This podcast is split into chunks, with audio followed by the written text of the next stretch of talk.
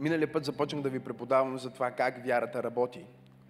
И се оказах по средата на посланието си, а, тъй като всяка една частичка от това получение, което вече преподавам един месец, а, е толкова солидно и толкова живото променящо. И днес ще продължа в пасажа, който оставихме миналата неделя, от който прочетохме буквално само началото, а, понеже трябва да го вземем до край и да минем през това как вярата работи. Но за да разбираме това послание а, оптимално, трябва да разберем, че първата част, а, как вярата работи, всъщност са нещата, които са в началото на вярата, в зародиша на вярата. Вярата слуша, кажи слуша. Вярата вижда, кажи вижда. И вярата чувства, кажи чувства. И знам, че много хора поставят чувството като антоним на вярата. Знам, че много хора поставят виждането като противоречие на вярването, защото не разбират това, което ви преподавах миналия път. Че вярата вижда, вярата не е сляпа. Благодаря за това, Амин. Но когато Библията дори ни казва, че ходим чрез вяра, а не чрез виждане, не става дума за това, че не виждаме къде ходим. А означава, че ние виждаме нещо, което е отвъд естественото зрение. Така че минава от слово на вяра, кажи слово на вяра, чуйте го сега, през картина на вяра, кажи картина. Тази картина трябва да стане ясна в твоето съзнание. Наричаме я картина, а не визия, защото става визия само когато я напишеш. Не е видение, докато не си го написал. Ще го кажа пак не е видение, докато не си го написал. А е само фантазия и въображение, което имаш. И в описването на тази картина ти всъщност сваляш небесните чертежи за твоя живот. И чуй какво? Ако имаш небесните чертежи, ако имаш разрешителното за строеж от небесното царство, ти си готов. Казах, че ти си готов. Ти си готов да започнеш да изграждаш този нов живот, който ти е даден от небето този нов а, архитектурен план, който е свален от Божието царство, наречен визия. Така че минава от вярата, която чува, кажи чува, обаче не просто чува, тя слуша. И не слуша просто за да чуе, а слуша за да е послушна. Послушанието на вярата е основанието на Бог да подкрепи твоето желание. Ако ти имаш слух, но нямаш послушание, ти си фарисей.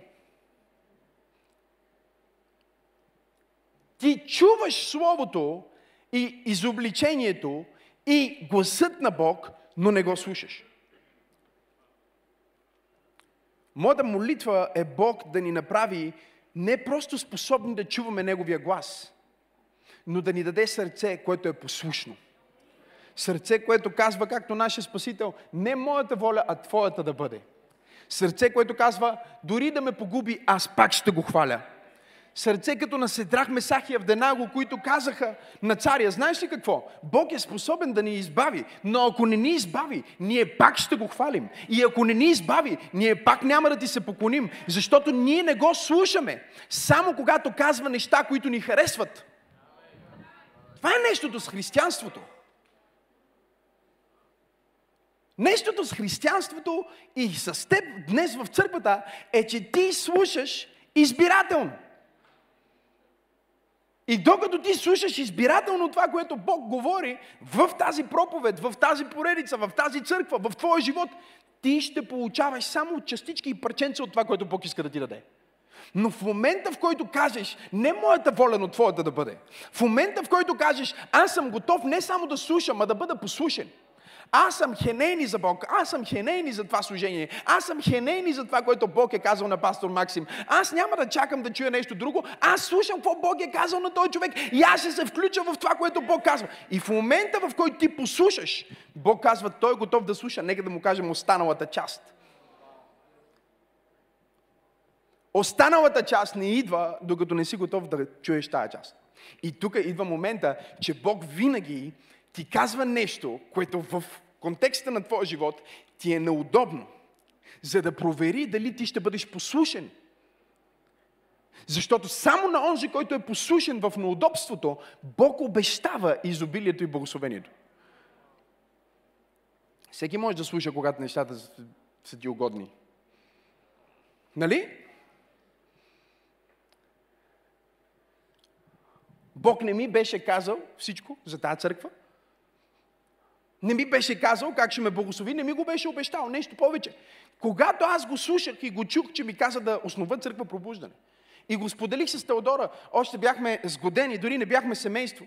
И аз, аз си казах, знаеш ли, Бог иска нещо от мен, което аз не искам да правя. Колко от вас се чувствали така? Преди малко Дани събираше дарението. нали? В повечето църкви събирането на дарението е като отидеш на заболекар ти вади зъб. Не в пробуждане, нали? но за те от вас, които сте гости, онлайн. Защото ние не искаме нещата, които Бог понякога иска от нас, защото ние не виждаме как тези неща, които уж Той иска от нас, всъщност са неща, които Той ще използва като претекст да ни благослови. Така че аз имах моята идея за това как трябва да изглежда моя живот и моето служение, и моето семейство, и моя бизнес. И си имах определен коловоз, в който исках да се движа. И тогава казах на Теодора за това нещо. И тя ми каза, знаете ли какво ми каза Теодора? Тя ми каза, знаеш ли какво? Какво докажеш, ще го направя. И където отидеш, аз ще те следвам. Не знам дали сте тук или...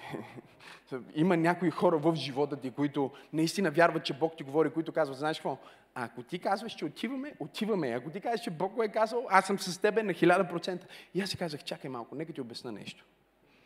Аз си нямам на идея каква ще бъде тази църква. Аз знам, че трябва да направя църква, но нека да ти дам един пример. Какво ако Бог ни каже? Да започнем църква. В Индия. Чуйте сега. Между кастата на прокажените и аз и ти трябва да отиваме там, за да станеме пастирите на прокажените и един ден, когато се молим за тях и им възлагаме ръце, то заразен вид проказа идва върху нас и аз и ти ставаме прокажените пастири на прокажените.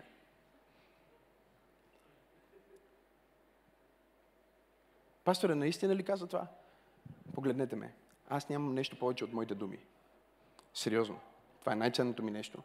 И това е едно към едно, което казах на Теодора. И казах, ето заради това аз не искам да го правя. Защото аз не знам какво ще бъде продължението. Не знам вие дали сте тук или не сте. И тя ми каза, аз си казах, какво тогава? Какво ще направиш тогава? Защото аз не мога да ти обещая живот. Не знам дали Бог ще ми позволи да правя служение и бизнес. Не знам нищо, само знам какво иска от мен. И даже не знам как го иска. Имам ли някой в църквата, който, който разбира това, което проповядвам, който е бил на такова място в живота, който е, е получил някаква визия от Бог и си казваш, Господи, не знам какво искаш, не знам как го искаш, не знам къде го искаш, но знам, че аз не искам това, което ти искаш. Поставяме в място на неудобство и не, не, нека си не ми е хубаво на мене, на егото ми. И знаете ли какво ми каза Теодора? Едно към едно. Ето какво ми каза. О, това ще бъде като сбъдната мечта. И аз си казах, червена лампа, жената има психични отклонения. Но, за човек като мен, точно такъв му трябва. В смисъл, не съм убеден, че някой друг би казал такова нещо, нали?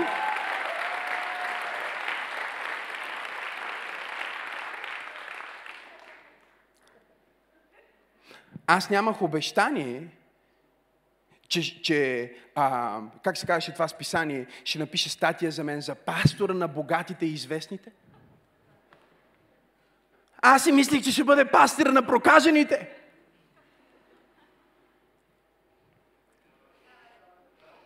Аз нямах обещание, че, че някой ще се идентифицира с мен, че някой ще каже да. Имах само един последовател. Теодора, Кирова беше тогава още. Колко по-хубава фамилия Асенова взе, а? Е.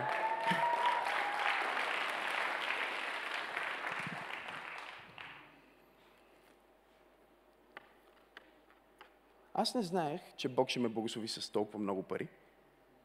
Стана тихо в тази презвитарианска църква. Аз не знаех, че Бог ще ми даде такова влияние. Аз не знаех, не знам дали разбирате. В смисъл, тайничко си го мечтаях, но го нямах като гаранция. Едно нещо имах като информация. Направи това, което аз искам.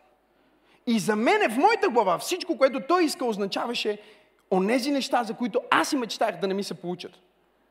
Аз си представях как ще проповядвам с определени проповедници, как ще пътувам по света, представях си как ще имам бизнес и ще бъда лайф коуч. И е супер, когато си лайф коуч, имаш бизнес, пътуваш по света и нямаш локална църква, защото тогава нямаш едни хора, които просто да търсят а... да търсят повод да се съблазнят. Имате ли такива приятели?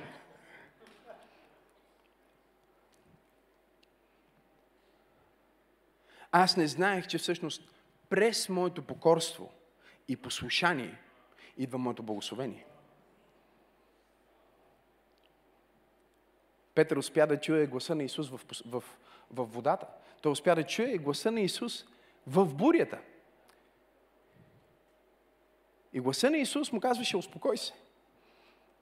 Няма да потънеш. Ама той виждаше всичко, но, но всичко, което той виждаше, беше обратното на това, което Исус му казваше. Библията ни казва в 24 стих на 14 глава на Матей, а ладията бе вече сред езерото, блъскана от вълните, защото вятърът беше насрещен. Когато Бог ти праща не по пътен, а насрещен вятър. А в четвъртата стража през нощта, той, става дума за Исус, дойде към тях, като вървеше по езерото. С други думи, това, което се опитва да те убие, Исус ходи по него. Това, което се опитва да те потопи, Исус върви по това нещо. Депресията, с която ти се бориш, Исус просто казва, чакай да мина по тази депресия и да дойда до тебе.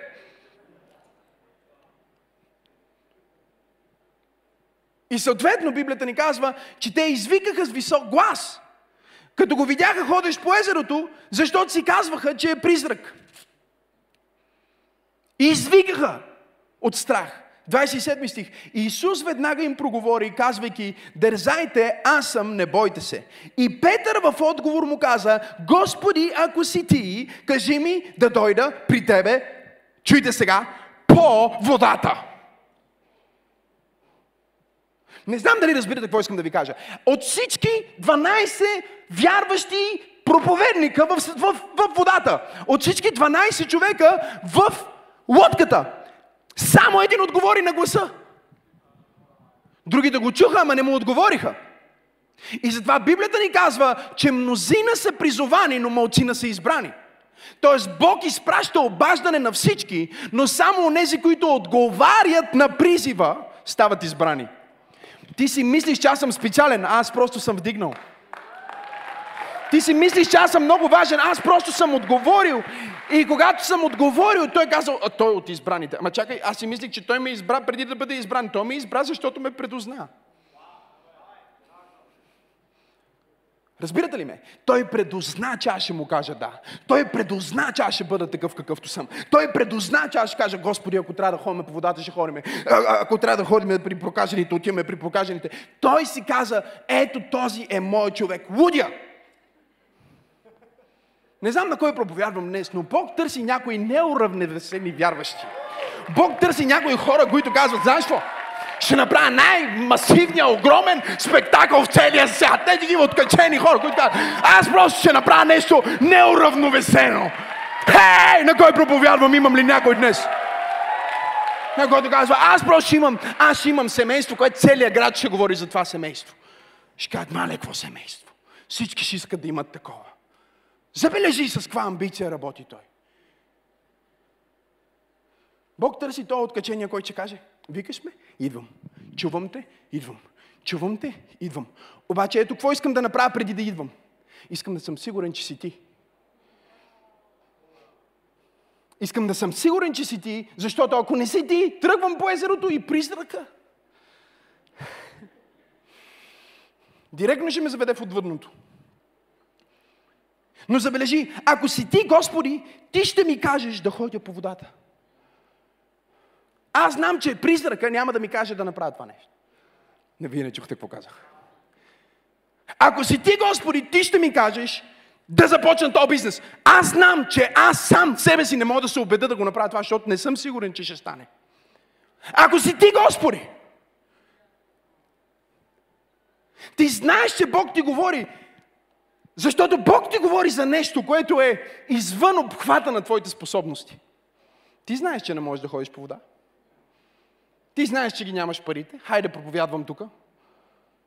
Ти знаеш, че ги нямаш контактите за това нещо. Обаче казваш, ако си ти, чуйте сега. Аз те чувам, чуйте сега. Аз те чувам и аз го виждам.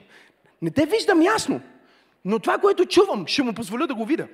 И ако аз те чуя как ти ми казваш да дойда по водата, не знам дали сте тук, аз ще визуализирам, виж го, кажи виж го, ще визуализирам това, което чувам и когато го визуализирам, ще стане картина в мен и ще почувствам картината. Уф.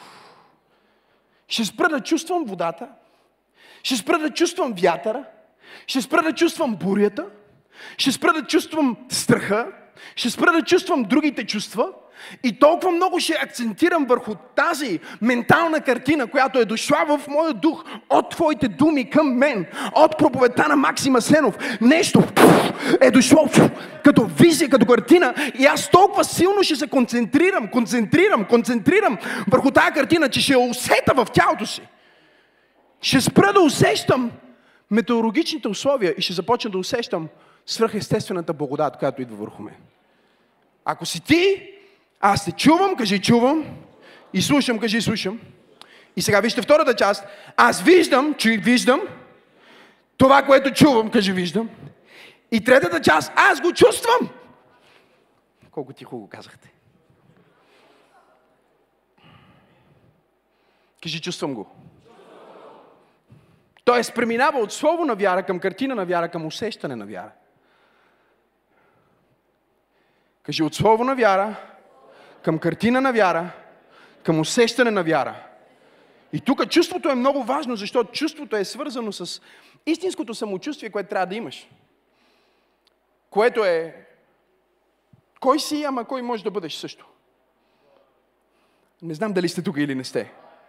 Ако ти вярваше в човека, който можеше да бъдеш, нямаше да качваш тия твърде секси снимки в Инстаграм. Стана тихо в тази презвитарианска църква. Разбирате ли ме? Аз знам, че това момиче още не чувства визията, която Бог и дава за нейния живот, защото визията е толкова голяма, че тя няма да иска да си слага в интернет компромати.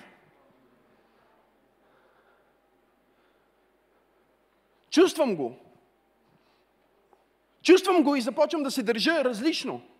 Различните чувства произвеждат различни действия.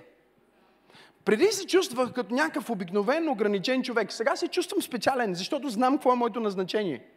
И започвам да се третирам така, както вярвам, че Бог ме третира. Стана много свърхестествено. Да. Аз спирам да се третирам така, както мисля, че заслужавам. Вие не разбрахте какво казах. Аз знам по принцип какво заслужавам, но не се третирам според както греховете ми проблемите ми ми казват, че трябва да се третирам. Защо? Защото Библията ни казва, че Той не се отнася спрямо нас, според греховете ни. Следователно, аз имам божествената картина и започвам да усещам онези усещания, които Бог има за мен, когато си помисли за мен. Погледни човекът му, кажи, ти си специален. Кажи му, ти си важен за Бог. Кажи му, почувствай го.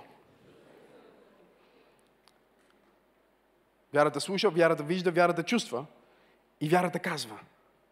Влез, влезнахме в днешната проповед. Ако не направиш тези три неща, които днес ще ти преподам, де-факто ти убиваш вярата си. Така че ако си водиш записки, проповедта ми се казва, не убивай вярата си. Вижте как той оживотвори първо вярата си. Петър каза, Господи, ако си ти, кажи ми и аз ще тръгна. Той декларира, кажи декларира.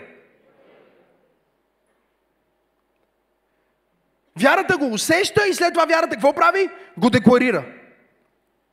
Какво е да декларираш? Запиши си, запиши си това, за да разбереш. Това е официален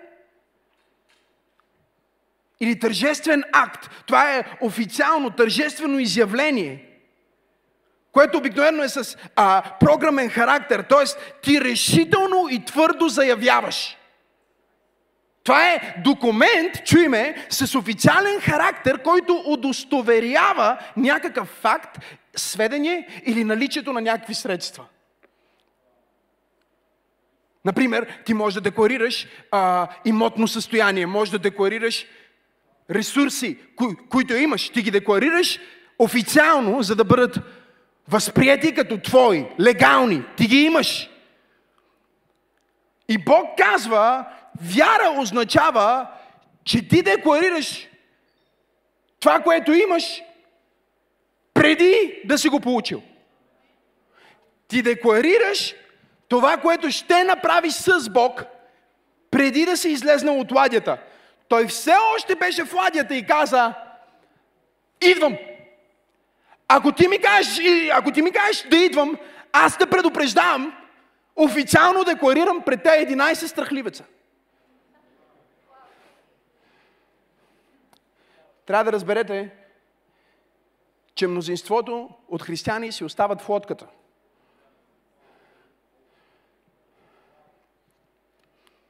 Защото не декларират. Не декларират. Разбирате ли ме? Погледни човекът и му кажи, декларирай. Декларирай здраве преди да го имаш. Декларирай добро семейство преди да е станало такова. Декларирай, че жена ти е невероятна, още докато е вероятна. Декларирай го. Декларирай, че го имаш налично. Ама ти още го нямаш. Обаче отиваш, представете ли си го? Отиваш и кажеш, искам да декларирам един милион. И така, а, откъде имате тези пари? Ами, е, още не знам. Се идват към мен, но е, е, е, усетих ги, чух ги, не знам на кой проповядвам днес. А, чух ги, видях ги, усетих ги и вече толкова силно ги усетих, че чувствам, че ги имам вече. Ма чакай малко, ти още ги нямаш. Не, не, аз вече ги имам. Аз декларирам тържествено и официално, че съм успешен. Аз декларирам тържествено и официално, че съм ефективен. Аз го декларирам. Аз декларирам тържествено официално, че ще живея дълъг живот. Аз го декларирам. Не, ама, ама чакай малко, всички от твоите семейство умират преди времето си. Да, бе, обаче аз предварително декларирам, официално. Разбираш ли? Ето е тази декларация. В името на Исус аз декларирам, че аз няма да умра преди времето си. Аз ще живея, аз няма да умра и ще разказвам за делата на Бога. Аз го декларирам. Това е декларирано, това е официален документ, представяне в небето. Дявол идва да те убие, Бог казва, сори, той вече е декларирал дълъг живот. Ма той, той го няма. Не, не, има го, защото го е декларирал. Ето я неговата изповед.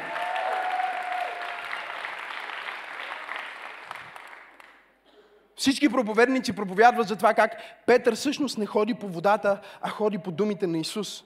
Но много от тях не разбират, че всъщност Петър ходи по думите на Исус и по своите собствени думи. Защото Исус Христос е първосвещеника на нашата изповед, според посланието до евреите. Знаеш какво означава първосвещеник на твоята изповед?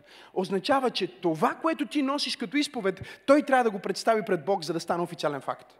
И тук идва проблема, че той, апостола на нашата изповед, първосвещеника на нашата изповед, застава пред Бог и, и казва Стефан е велик. Той е помазан да прави милиони. Обаче ти седиш в кафето и пиеш с този твой приятел. И казваш, не знам дали ще успея. И в момента, в който неговата изповед за теб и твоята изповед за теб са в противоречие, той няма избор, освен да представи на Бог това, което ти си казал за себе си. Спри да казваш, че си тъп. Спри да казваш, че не можеш. Спри да казваш, че не знаеш. Спри да казваш, че няма да стане. Нека гледам в очите на тия там, дето ме гледат. Спри да казваш, че ще умреш. Ох, направо ще умра. И ти си мислиш, а, аз просто така си говоря. Не, ти даваш разрешително на дявола да те убие. О, ще настина. Какво правиш? Декларираш. Декларираш настинката преди да я имаш. Забележи как за негативните неща ти си склонен да правиш декларации на вяра. Стоиш притеснен и казваш, абе май няма да стане. ти нямаш доказателство, че няма да стане, освен твоята вяра или в случая твоето неверие. Нали? И ти правиш тази декларация на страх, преди тя да те е скъсала, ти казваш, май ще скъса с мене. И точно както ти можеш да декларираш здраве, можеш да декларираш болест. И преди да имаш здраве, ти можеш да кажеш, че го имаш и да го получиш. И преди да имаш болест, ти можеш да кажеш, че имаш и да я получиш. Какво казваш? Погледни човека, те му кажи, какво казваш? Кажи му, говори вяра, а не страх, защото изповедта на страх ще убие твоята вяра.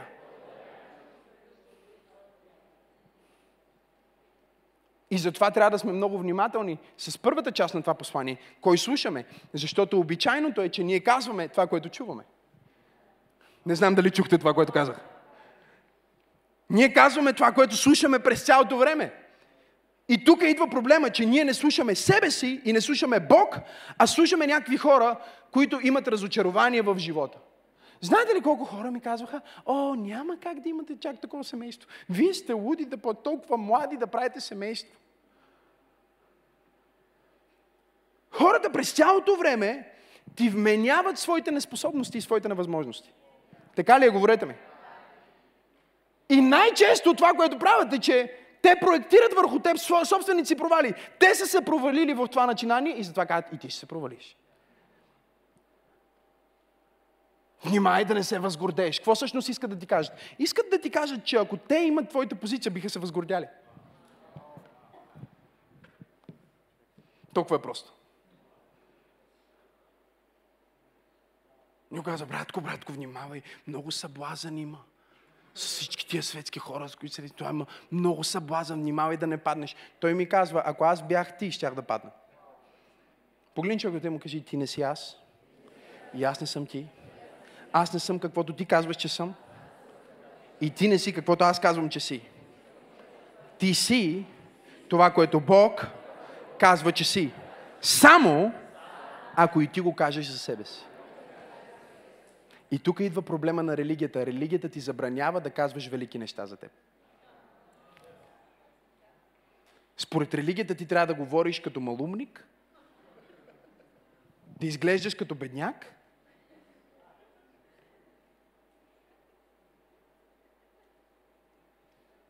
да не отвръщаш на удара никога. И разбира се, религията има стих.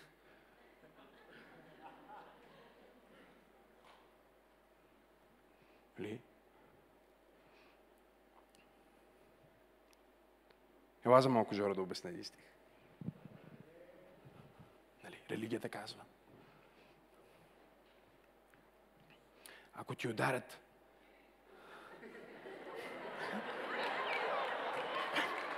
Сега има много як пръстен тук, така че. Се молим за изцеление после. Жоро, какви неща е правил? Какви иллюстрации е участвал? И все са болезнени. Как нямаше една иллюстрация, в която да не те боли? Обещавам да не те боли това. Въпреки това е затегнат, защото никога не знаеш мен. Нали? Всички използват този стих. Ако ти ударят дясната буза, ти обърни лявата. Нали така?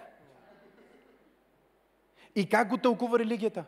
Ти си нищожество и като те мачкат, кажи, мачкай му още малко. За да бъде по-угоден на е, религията ме отвръщава, ако не сте забелязали. Някой казва, аз мислих, че съм в църква. Ти си в църква.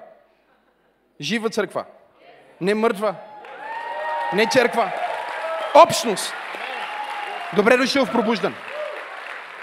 Не сме религиозни, но сме духовни. Има разлика. И виж какво казва сега. Ако ти ударят дясната му сега, ако аз, както повечето хора в древния свят, съм десничар, и днес също, нали? За да ударя неговата дясна буза, аз трябва да го удара с обратното на ръката. Само роб и нищожен човек се удря с обратното на ръката. Исус каза, когато някой се опита да ви каже, че сте нищожество, Кажете му, не ме удари като нищожество, удари ме като равен.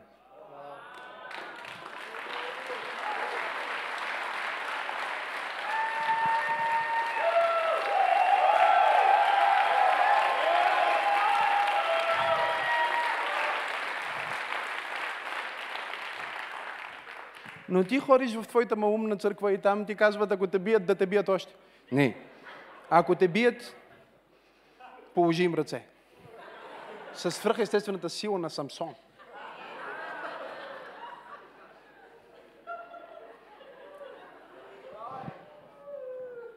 Погледни човека да му кажи, внимавай с този пастор. Ходи на фитнес.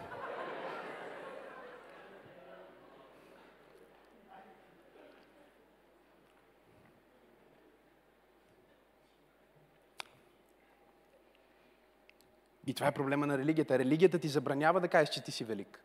Религията ти забранява да кажеш, че ти си достоен. Религията те учи да си църковен плъх. По-нисък от тревата и да правиш път на мравката. Колко хубаво звучи. О, той е толкова добър човек, дори на мравката път прави. А Библията казва, Бог те създаде, за да владееш не мравката да владее над теб. Той мравката владее над него. О, нека внимаваме къде ще стъпиме. Не, ако съдбата на тази мравка е била да бъде на моя път, нека отива в небето по-бързо. И прави път на мравката. Той е много смирен. Не, той е просто комплексиран. Той е просто религиозифициран. Той е просто тъпофициран. Не, не, знам дали разберете. Мога ли да проповядвам а, нещо в църква пробуждане? Погледни човек от теб и му кажи, третирай ме като равен. Да не си посмял да ме подценяваш. Бог е в мен! Аз съм достоен!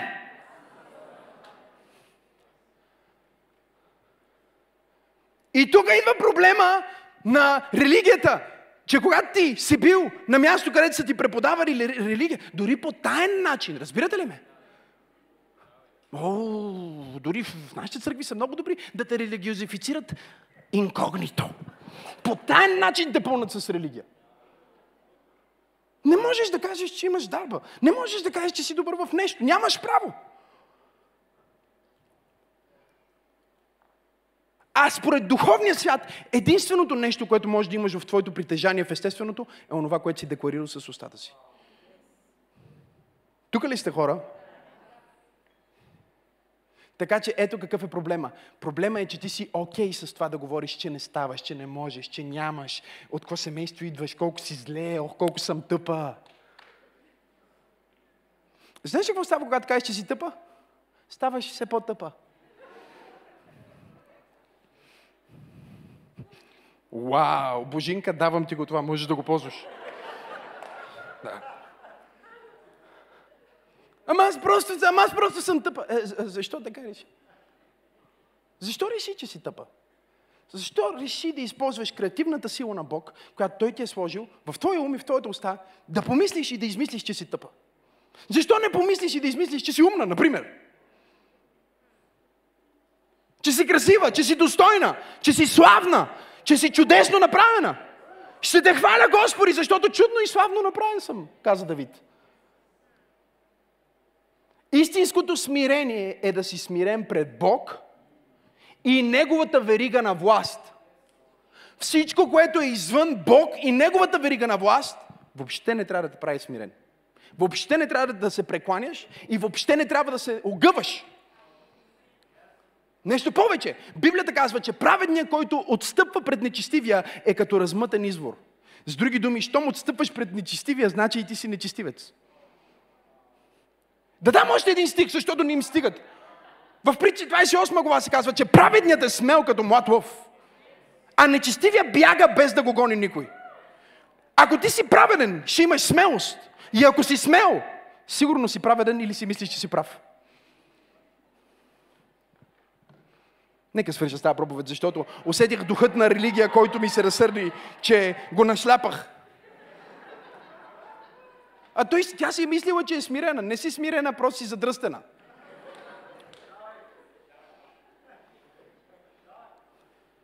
Той е много смирен, защото носи грозни дрехи и мирише на пот. Е, къде е смирението в това? Да влушаваш живота на всички, които те виждат и всички, които те помирисват. Къде е смирението в това? Но ние сме изградили тези стереотипи, които преди всичко не са библейски, а също така са и демонични. Ние сме прославили бедността, прославили сме грозотата, прославили сме хора, които са слаби и нямат воля, прославили сме и сме казали, че духовните са абсолютно неефективни в този свят. А истинските духовници, за които ние четем в Библията, преобърнаха целия познат свят. Днес духовника трябва да избяга от света, а в Библията духовника отива при света. Днес духовника трябва да е непривлекателен, а в Библията Исус беше толкова привлекателен, че го каниха на сватби. Днес има поговорка, че ако искаш да развалиш една сватба, трябва да поканиш свещеник или диджей.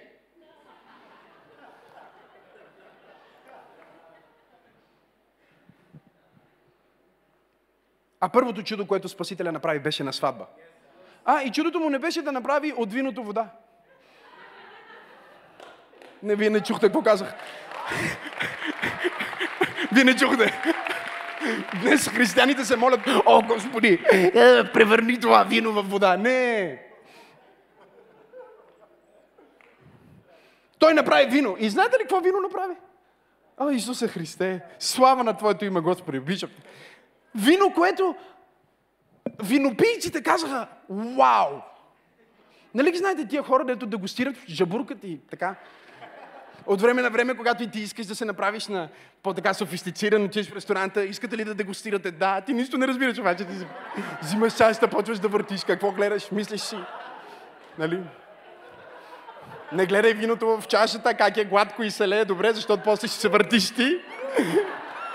ще бъдеш като човек, който е насред море и ще казваш, о, още трябва, още въртежка, въртележка. Въртиш го, нали? Всички сме били там сега. После навеждаш го настрани и гледаш. Плътността е страхотна. Поемаш го дълбоко в духът си с едно вдишване.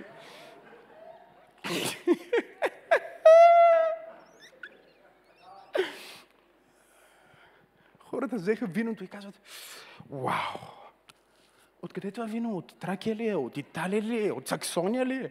Мисъл, дори не знам какви региони има това. Какво е това вино? Защо го запазите до сега? Вече всички са толкова пяни, че не могат да го оценят. Това е най-великолепното, най-уникалното вино, което можем някога да пиеме. И защо той прави своето чудо точно там, Венци? Защо не го прави в църквата и синагогата, а го прави на партито? И защо алкохолизира хората?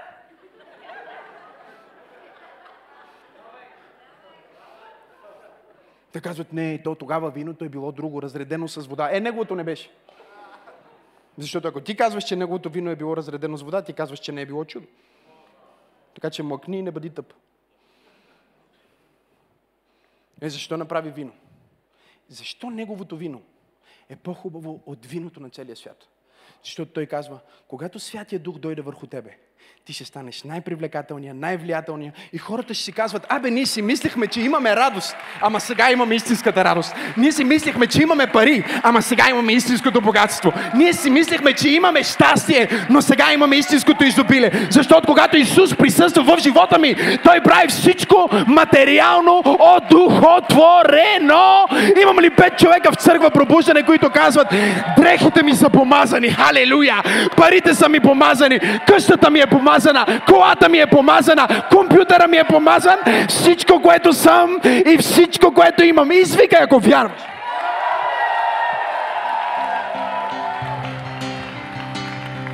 И след това апостол Павел каза, не се опивайте с вино, следствие на което е разврат. Но се опивайте с Святия Дух. В църквите казват, забраняват. Не, не пийте вино. Забранено! Ако пиеш вино, не си духовен. Но ако пиеш кола зеро с аспартан, няма проблем.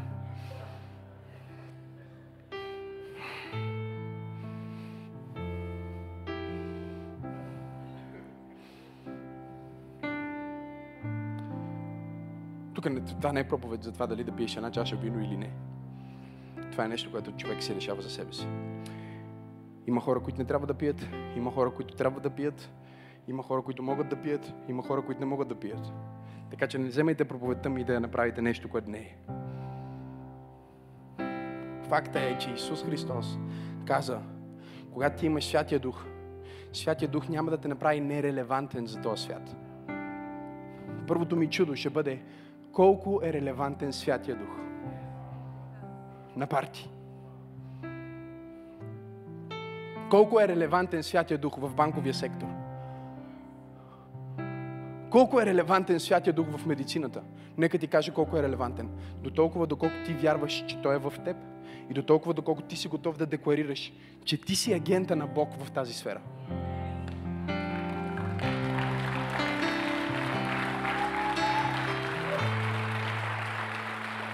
Да. И когато ти кажеш, че си най-добрия, много е вероятно да си най-добрия. Особено ако никой друг в твоята сфера няма това ново вино, което ти си пил. Виното в Библията е символа на Святия Дух. Затова каза, не се опивайте с вино, но изпълвайте се с духа. С други думи, това, което спиртното питие не може да ти даде като щастие, като удоволствие, като да се отпуснеш и да ти е хубаво, духът ще ти го даде. Без негативни странични ефекти. О, Господи, аз искам да пия повече от Твоя дух. Искам да се изпълна толкова много с Твоя дух, че да бъда опянен от Святия Дух. Не опянен от вино, опянен от Святия Дух. Ви виждали ли сте някой опянен? Ето как говори един опянен човек. Нека ти кажеш нещо за себе си. Ти ме разбираш ли сега? Слушай, слушай какво ще кажа. Гледаш го най- най-тихия, най-смирения човек. След малко вино, повече вино, почва да се отпуска. Почва да говори. Почва да се освобождава. Изведнъж гледаш го танцува. Ай ти специалиста. Не може да танцува, обаче вече танцува. Отпуснал се. е. Когато се изпълни със Святия Дух, ще правиш нещата, които по принцип не можеш. Ще говориш за себе си като някой важен. Няма да се притесняваш. Пияният човек не мисли той какво мисли за мен. Той мисли само колко му е добре.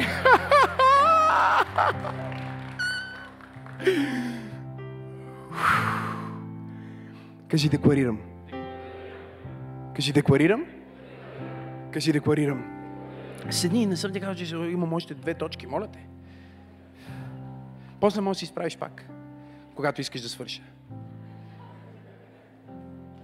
Кажи, декларирам. И вижте сега какво се случва. Погледнете стиха и завършвам тази проповед.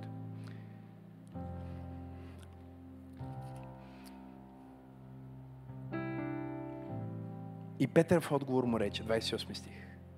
Господи, ако си ти, кажи ми да ходя по това, което иска да ме убие. Само ти можеш да ми кажеш нещо такова и аз ще послушам. Декларирам, че ще го направя преди да съм го направил. Кажи, аз декларирам, че ще имам благословено семейство. Ама, пасторе, аз съм само на 17, още нямам гадже. Декларирай. Кажи, аз декларирам, че децата на децата ми ще бъдат благословени. Ма, пасторе, аз съм още на 12, какви деца? Декларирай. Кажи, аз декларирам, че всяко мое начинание се превръща в злато. Пастор, аз съм просто ученик. Какви начинания? Декларирай. Декларирай. Аз декларирам, че църква пробуждане е най-влиятелната църква в Европа. Аз декларирам, че ти си най-успешният човек в твоята сфера. Ако си адвокат, аз декларирам, че си най-добрия. Ако си доктор, аз декларирам, че си най-добрия. О, не, не съм най-добрия, да не бъда аз, някой друг да бъде. Някой сатанист?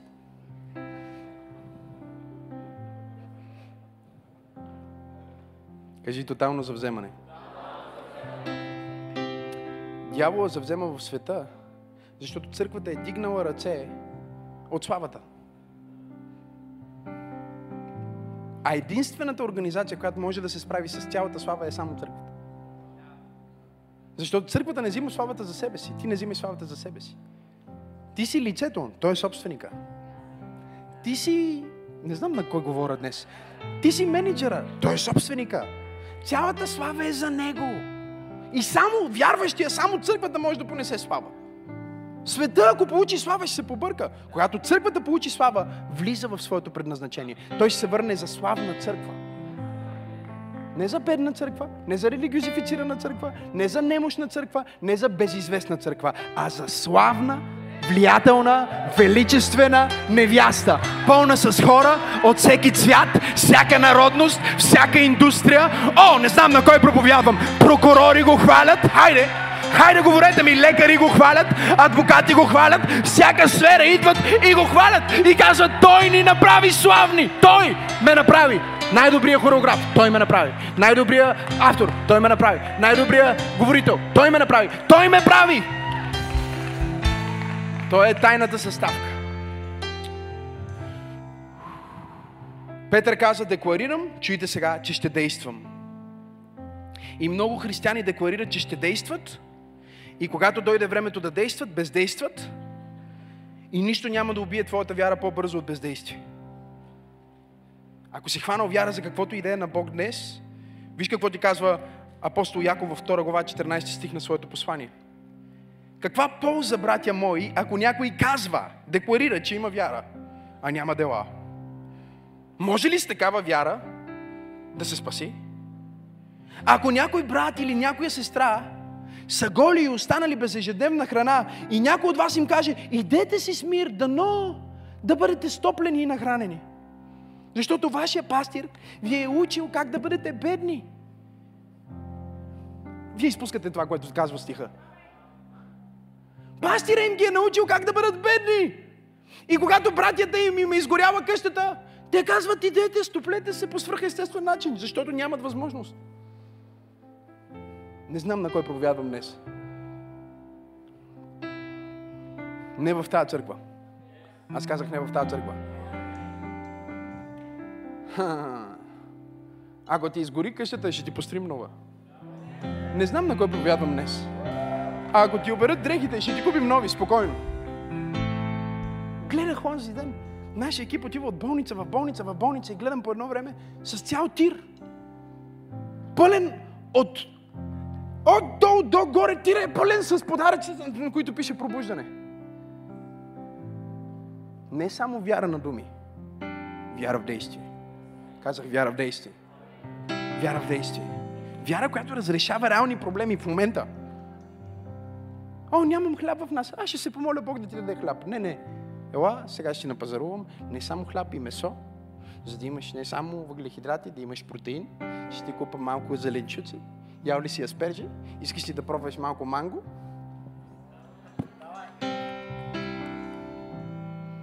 Кажи изобилие. Кажи вяра. Кажи това е пробуждане. Иди си с мир. Дано да бъдеш стоплен и нахранен а не им даде потребното за тялото. Каква полза? Защо не им го дава? Защото го няма. Защото не вярва, че Бог иска да му го даде. Така и вярата, ако няма дела, сама по себе си е каква? Мъртва. А някой ще рече, ти имаш вяра, а аз имам дела. Ако можеш, покажи ми вярата си без дела. Но аз ще ти покажа вярата си от делата си. Ти вярваш, че има само един Бог. И добре правиш. Бесовете вярват и треперат. Демоните вярват в Бог. И, и Яков е толкова брутален, обичам го Яков, защото директно отива в проблема. Той казва, ти казваш, че си вярваш. Супер! Всички демони също са вярващи. Ти демон ли си? Не, не знам на кой проповядвам днес. Ти казваш, че си вярваш. Супер! Сатана също е вярващ. Да, някои християни понякога имат съмнение по отношение на това, вярата си, дали Бог съществува или не. Дявола никога няма такива съмнения. Да е убеден. Но неговата вяра е мъртва. Вярата на демоните, на бесовете е мъртва. Защото тази вяра признава, че има Исус Христос. Нали? Признава, че е Божий син и трепери, но не действа съобразно с това, в което вярва. Какво действие, пасторе? Съобразно на това, за което вярваш. Как да действам? Като че вярваш. Как да действам? Като че вярваш. Как подписвам? Като че вярвам. Кажи действие на вяра. Окей, okay, нека, нека, нека да го кажем сега. Нека да го кажем. Сега кажи, слуша, чуй го. Визуализира, виж го. Емоционализира, усети го. Декларира, кажи го. Действа, направи го. Погледни човекът му кажи, направи го. Кажи, не дей само да говориш, направи го. Кажи му, действай. И ето го Петър. И сега свършвам с проповедта. Ето го Петър. О, толкова е красиво. И той рече, 29 стих, Исус каза на Петър, ела. И Петър, чуйте сега, аз си представям апостолите, които му казват, сигурен ли си? Йоанн, любимеца на Исус, беше там. Ама не му стигаше смелостта да излезе от лодката. Виждаш ли? Лидера не е най-перфектният. Лидерия не е най-съвършения. Лидерия е просто най-автентичният. Лидер е онзи, който казва, окей,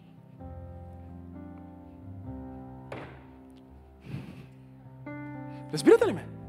Няма нищо общо с това колко висше образование има или няма, колко Исус го обича или колко той обича Исус. Ние знаем от Библията, че Йоанн беше по-близо до Исус от Петър. Йоанн беше най-добрият приятел. Апостол Йоанн беше най-добрият приятел на Исус. И най-добрият приятел на Исус стоеше в отката. Но той казва, ако ми казваш да действам, ще действам. Исус каза Ела. Неговата декларация и призива, който Исус му отправи, се срещат. И се превръщат в път по водата. И гледай сега. Той започва да върви. Вижте го. Той върви. Искам да хванете това. Говоря ви за това, което ще убие вярата ви. Бездействието ще убие вярата ви. И липсата на правилни декларации винаги означава неправилни декларации. И това ще убие вярата ви. Но нищо няма да убие вярата ти по-бързо от това.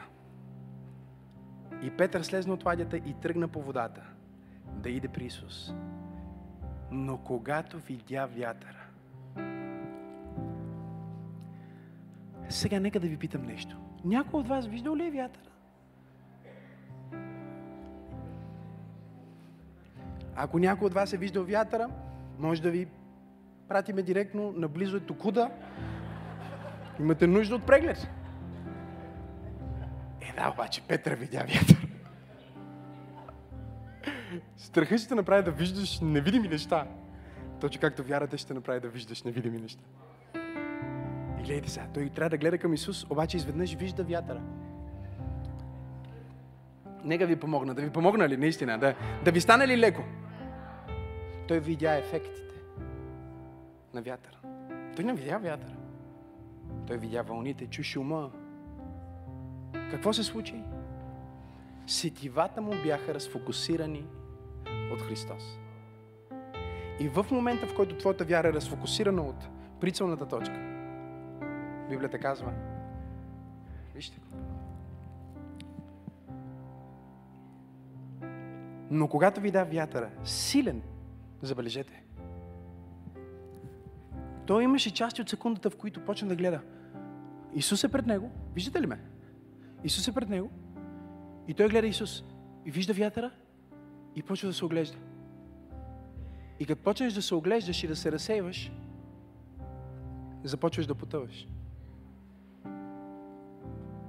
Когато започнеш да се разсейваш от прицелната точка, която е в Христос, какво започваш? Почваш да потъваш. И вижте сега, вижте колко е силно. Вятъра бе силен, оплаши се и като потъваше извика, Господи, избави ме. Чуйте сега. Исус веднага протегна ръката си, хвана го и рече, маловерецо, защо се усъмни? Защо се усъмни?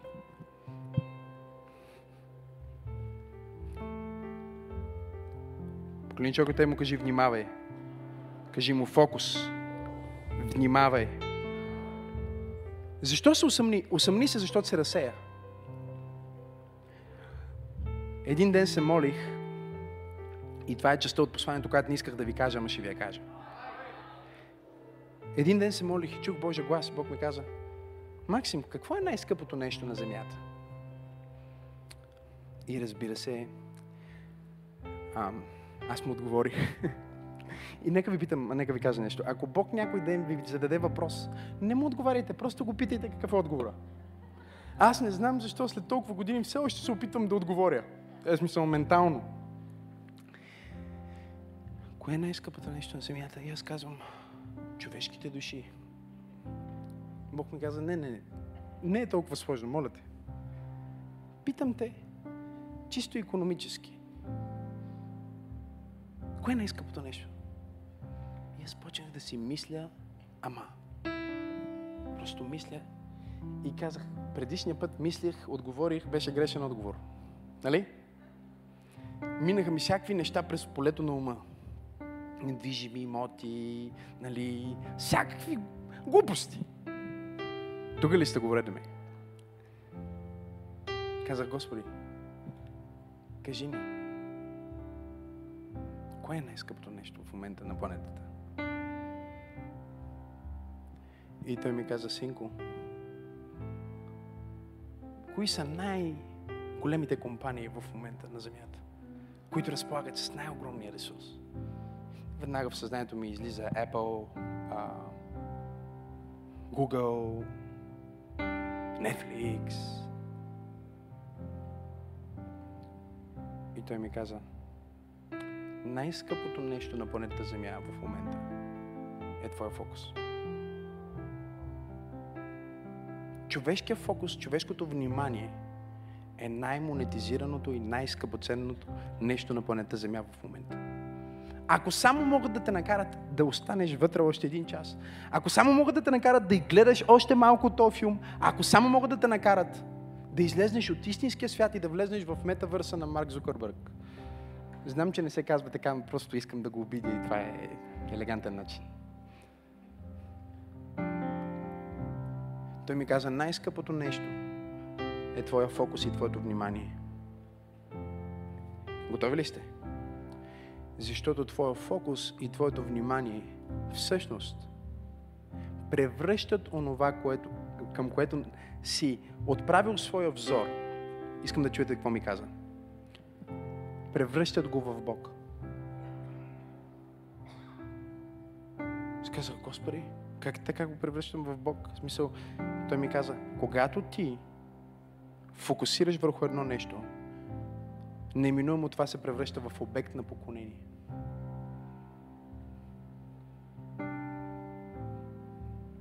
Сега разбираш защо Марк иска да създаде виртуална вселена, в която хората могат просто да излезнат от този свят. И ние вече сме там, в първото Indoor Generation се нарича. Първото поколение, което си стои вкъщи. До сега не е имало такива. да си сложиш едни очила, ръкавици, в един момент ще бъде цял костюм и да бъдеш в твой виртуален офис, в виртуалната вселена, да си правиш срещи. Да си... Най-добрият ти приятел ще бъде човек, който дори не си го срещал, не го познаваш. Като имаш един филм Ready Player One, все едно а, имаш, имаш най-добрият ти приятел, ти още ти не си го срещал в реалния живот. Ти си гледал само неговия аватар в а, метавърса. И той в метавърса може да е такъв, какъвто си се представя. Може да се направи да изглежда като мъж, а всъщност вкъщи да е 300 кг жена. Не знам дали сте тук или не сте. И Бог ми каза, най-скъпото нещо е вниманието ти, фокусът ти. И каза, само онези християни, които успеят да държат своето внимание върху мен, няма да потънат в света на Антихрист. Само те. Всички други, дори вярващи, директно отиват там. Църквата им ще бъде виртуална. Вече го има в Америка. Църквите почнаха да отварят своите виртуални клонове. Аз също мисля да отворим един виртуален клон на пробуждане, нали? Но не за сметка на този. Така че не ми идвайте вие там като аватари на динозаври. Бъдете си динозаври в реалния живот тук. Петър не осъзнава, че докато той гледа Исус и фокуса и вниманието му върху Исус, де-факто той се покланя на Исус. И в момента, в който той гледа вълните, де-факто се покланя на вълните. Нека ти обясна. Кажи, внимавай. Внимавай идва от внимание. Нали? Внимавай. Внимавай с нещата, които идват да те разсеят от реалния живот. Внимавай с нещата, които идват да те разсеят от Божия призив. Внимавай с нещата, които идват да те разсеят от църквата. Тамън ти стои фокуса. И почваш да се оглеждаш. Погледни човекът и му кажи, бъди като кон с капаци. В тази сфера трябва да бъдеш така. Колко от вас разбират, кажи аз. Знам, че по принцип това има негативни конотации, но нека да го вземем позитивно. Тези капачета помагат на това животно, номер едно, да не се разсейва и чуйте сега, номер две, да не се плаши. Ще се плаши. Всяко нещо, което става, може да го стресне. И затова капаците му помагат да гледа право напред. Да не се отклонява. Когато хванеш нишата на вярата, както си я хванал в тази поредица, ето какво ти казва Божието Слово. Нека завърша с този пасаж. Притчи 4 глава, 23 стих. Повече от всичко друго, което пазиш, пази сърцето си. А как пазиш сърцето си? Като пазиш вниманието си. Не чухте това, което казах. Защото от него са изворите на живот. Махни от себе си лъжлива уста, отдалечи от себе си коварен език, критикарски език. Очите ти нека гледат право на къде? Напред! И клепачите ти нека да бъдат насочени право напред. Обмисляй внимателно пътеката на нозете си и всичките ти пътища нека да бъдат сигурни. Чуйте сега. Не се отбивай нито надясно, нито наляво. Сега Петър потъва, защото е изгубил фокуса. И днес Бог ми каза, че някой ще си върне своя фокус. Някой ще си върне вниманието към важните неща, защото много неща в света идват да те разсеят, идват да те разсеят от нещата, които Бог ти е подарил, от семейството ти, от църквата ти, от общуването ти с Бог, от вярата ти, от вътрешното си състояние. Всичко идва за да те заведе в някакъв друг свят. Дали ще бъде света на социалните мрежи, или ще бъде света на метавърса, или ще бъде света на Инстаграма, или ще бъде света на Нетфликса, или ще бъде света на Гугъла. Те разполагат с твоя фокус, с твоето внимание и познай какво. Неиминуемо поклонението ти отива там, където вниманието ти отива. И от потъването си, Дани, виж сега какво става. Той потъва, ти потъваш, той потъва и ти потъваш, мислиш бързо, ти си Петър и потъваш извика към Господа. Чуй ме сега. Може би ти се чувстваш в момента, като че си в тая фаза на вярата, в която всичко беше супер, нещата се случваха, обаче се разсеях. Нали? Защото нищо няма да ти прати разсейвания и фалшиви благословения толкова бързо, колкото успеха с Бог. Твой успех с Бог означава, че жени, които не биха знаели кой си, вече ще ти пишат. Не знам дали имам хора днес в църквата. Когато ти се доближаваш до Бог по свръхестествен начин, всичките ти бивши получават нотификация, че трябва отново да се занимават с теб. Колко от вас разбират, кажи аз. Когато ти си в тази църква и хванеш нова визия от Бог, сега, в момента, врачката, при която си ходил миналата година, изведнъж ще се сети за теб, ще ти звънне. Как така винаги, когато Бог е на път да направи нещо в живота ти, дявола изпраща неща, които да те разсеят? За да те отклони от обекта на твоето поклонение. Той извика от потъването си. Исус е. Исус дори не се замисли. Библията казва веднага. Кога? Веднага. Аз казвам веднага. Аз проповядвам на някой и казвам веднага. Не след две служби, веднага. Не на края на тази служба, веднага. Аз казвам, че Исус те издига сега. Аз казвам, че Исус те изважда от потъването сега. Ако си потъвал в депресия, Исус те изважда. Ако си потъвал в страх, Исус те изважда. Точно сега Исус се протяга към тебе. Аз казах, че Исус се протяга към тебе и те изтегля от водата. Сега. Тази история е изключително значима, защото искам да разберете нещо. Когато те казаха това е призрак, и наистина свършвам. Те казаха това е призрак по две причини. Номер едно, според юдейската традиция, демоните, призраците, падналите ангели, живеят в бездната. Всеки воден басейн, езеро или море, е като жилище по някакъв начин за демонична сила. Нещо повече, малко по-напред в същото Евангелие ни се казва, че Исус изгони цял легион демони и ги прати в свинете. И животните, водени от тези нечисти сили, отидоха къде? В същото езеро. И сега те са на същото езеро. И се казват, цял легион демони има там вътре. Там живее мрака. И затова те си помислиха първо, че е призрак. Но символиката на това, че Исус върви по водата, всъщност означава, че Той ти казва, целият мрак, цялата тъмнина и най-страшните неща, които ти си мислиш, че съществуват на тази земя и под тази земя, аз върва над тях. И нещо повече, о, нещо повече, нещо повече. Сега ще ви дам шанс да викате наистина. И ако ти вярваш в мен, не само, че аз върва на тях, Петре, а ти също ще вървиш над демонично, над депресията, над страха, над безпаричието. Хайде! Над развода. Той ти казва, аз те вдигам над. Не дей да обръщаш твърде много внимание на дявола в живота ти. О, заболяме нещо, бързо, сигурно нещо става с мен. Не дей да обръщаш прекалено много внимание на негативите в живота ти. Не ти казвам да бъдеш безотговорен. Колко от вас разбират, кажи аз. Но не дей да се втълпяваш в себе си или в бурята ти, защото по този начин ти даваш шанс на тъмнината да те потопи. Пасторе, какво да направя? Извикай към Исус. Извикай към Исус и върви над депресията. Извикай към Исус и върви над страха. Извикай към Исус и върви над объркването.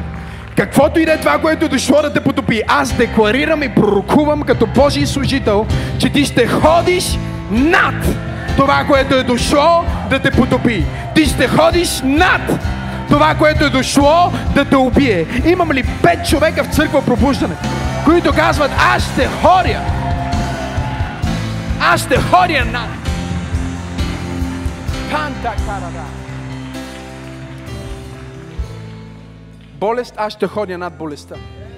Страх, аз ще ходя над страха. Как? На Неговото Слово, което ме вика, и на моята декларация, която се съглася с Неговото Слово.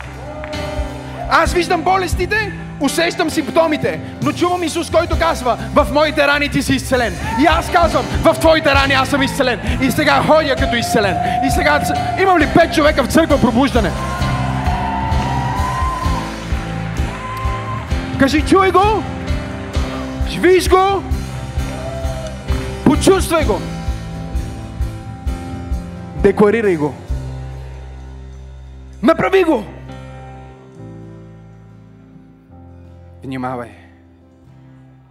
Внимавай. Не дей да губиш твоя фокус от благословението. Не дей да губиш твоя фокус от това, което Бог е сложил пред теб. Господи Исусе Христе, ти трябва да бъдеш като конска пачи. Не виждам нищо освен Исус. Не виждам никой освен Исус. Не ме касае бурята, касае ме само Исус. Не ме касаят сенките, касае ме само Исус. Очите ти да гледат само напред. По този начин ти можеш да ходиш по водата без да потъваш. И то не само върху спокойно море, върху най-бурното море в твоя живот. Чрез вяра ти можеш да ходиш. Аз казах, чрез вяра ти можеш да ходиш. Аз казах, че чрез вяра ти можеш да ходиш. Дори по най-бурното море в живота ти. Не знам как, но ти ще ходиш по тази криза. Не знам как, но ти ще ходиш над тези обстоятелства. Няма да те потопи. Няма да те потопи. Казах, че няма да те потопи. И ако усетиш дори за миг, че си се усъмнил, ако се почувстваш като че дори за миг си изгубил фокус и си започнал да потъваш, не бей да чакаш даже и секунда, а просто извикай името му. Защото той каза, извикай към мене в ден на напаст. Аз ще те избавя и ти ще ме прославиш. Аз ще те избавя и ти ще ме прославиш. Аз ще те избавя и ти ще ме прославиш. Нека пророкувам на някой днес. Накрая ти ще хвалиш Бог. Накрая ти ще имаш свидетелство. Накрая ти ще получиш венец. Награда за този изпит. Хей, hey, толкова се радвам, че гледаш съдържанието на Църква Пробуждане в YouTube. Аз съм пастор Максим и искам да те насреча да се абонираш към канала ни, за да не пропускаш нищо от невероятното съдържание, което качваме. Дай един палец нагоре и ако искаш, може да ни подкрепиш с твоето доброволно дарение. По този начин ни помагаш да донесем посланието на любов и надежда до повече хора, точно като теб.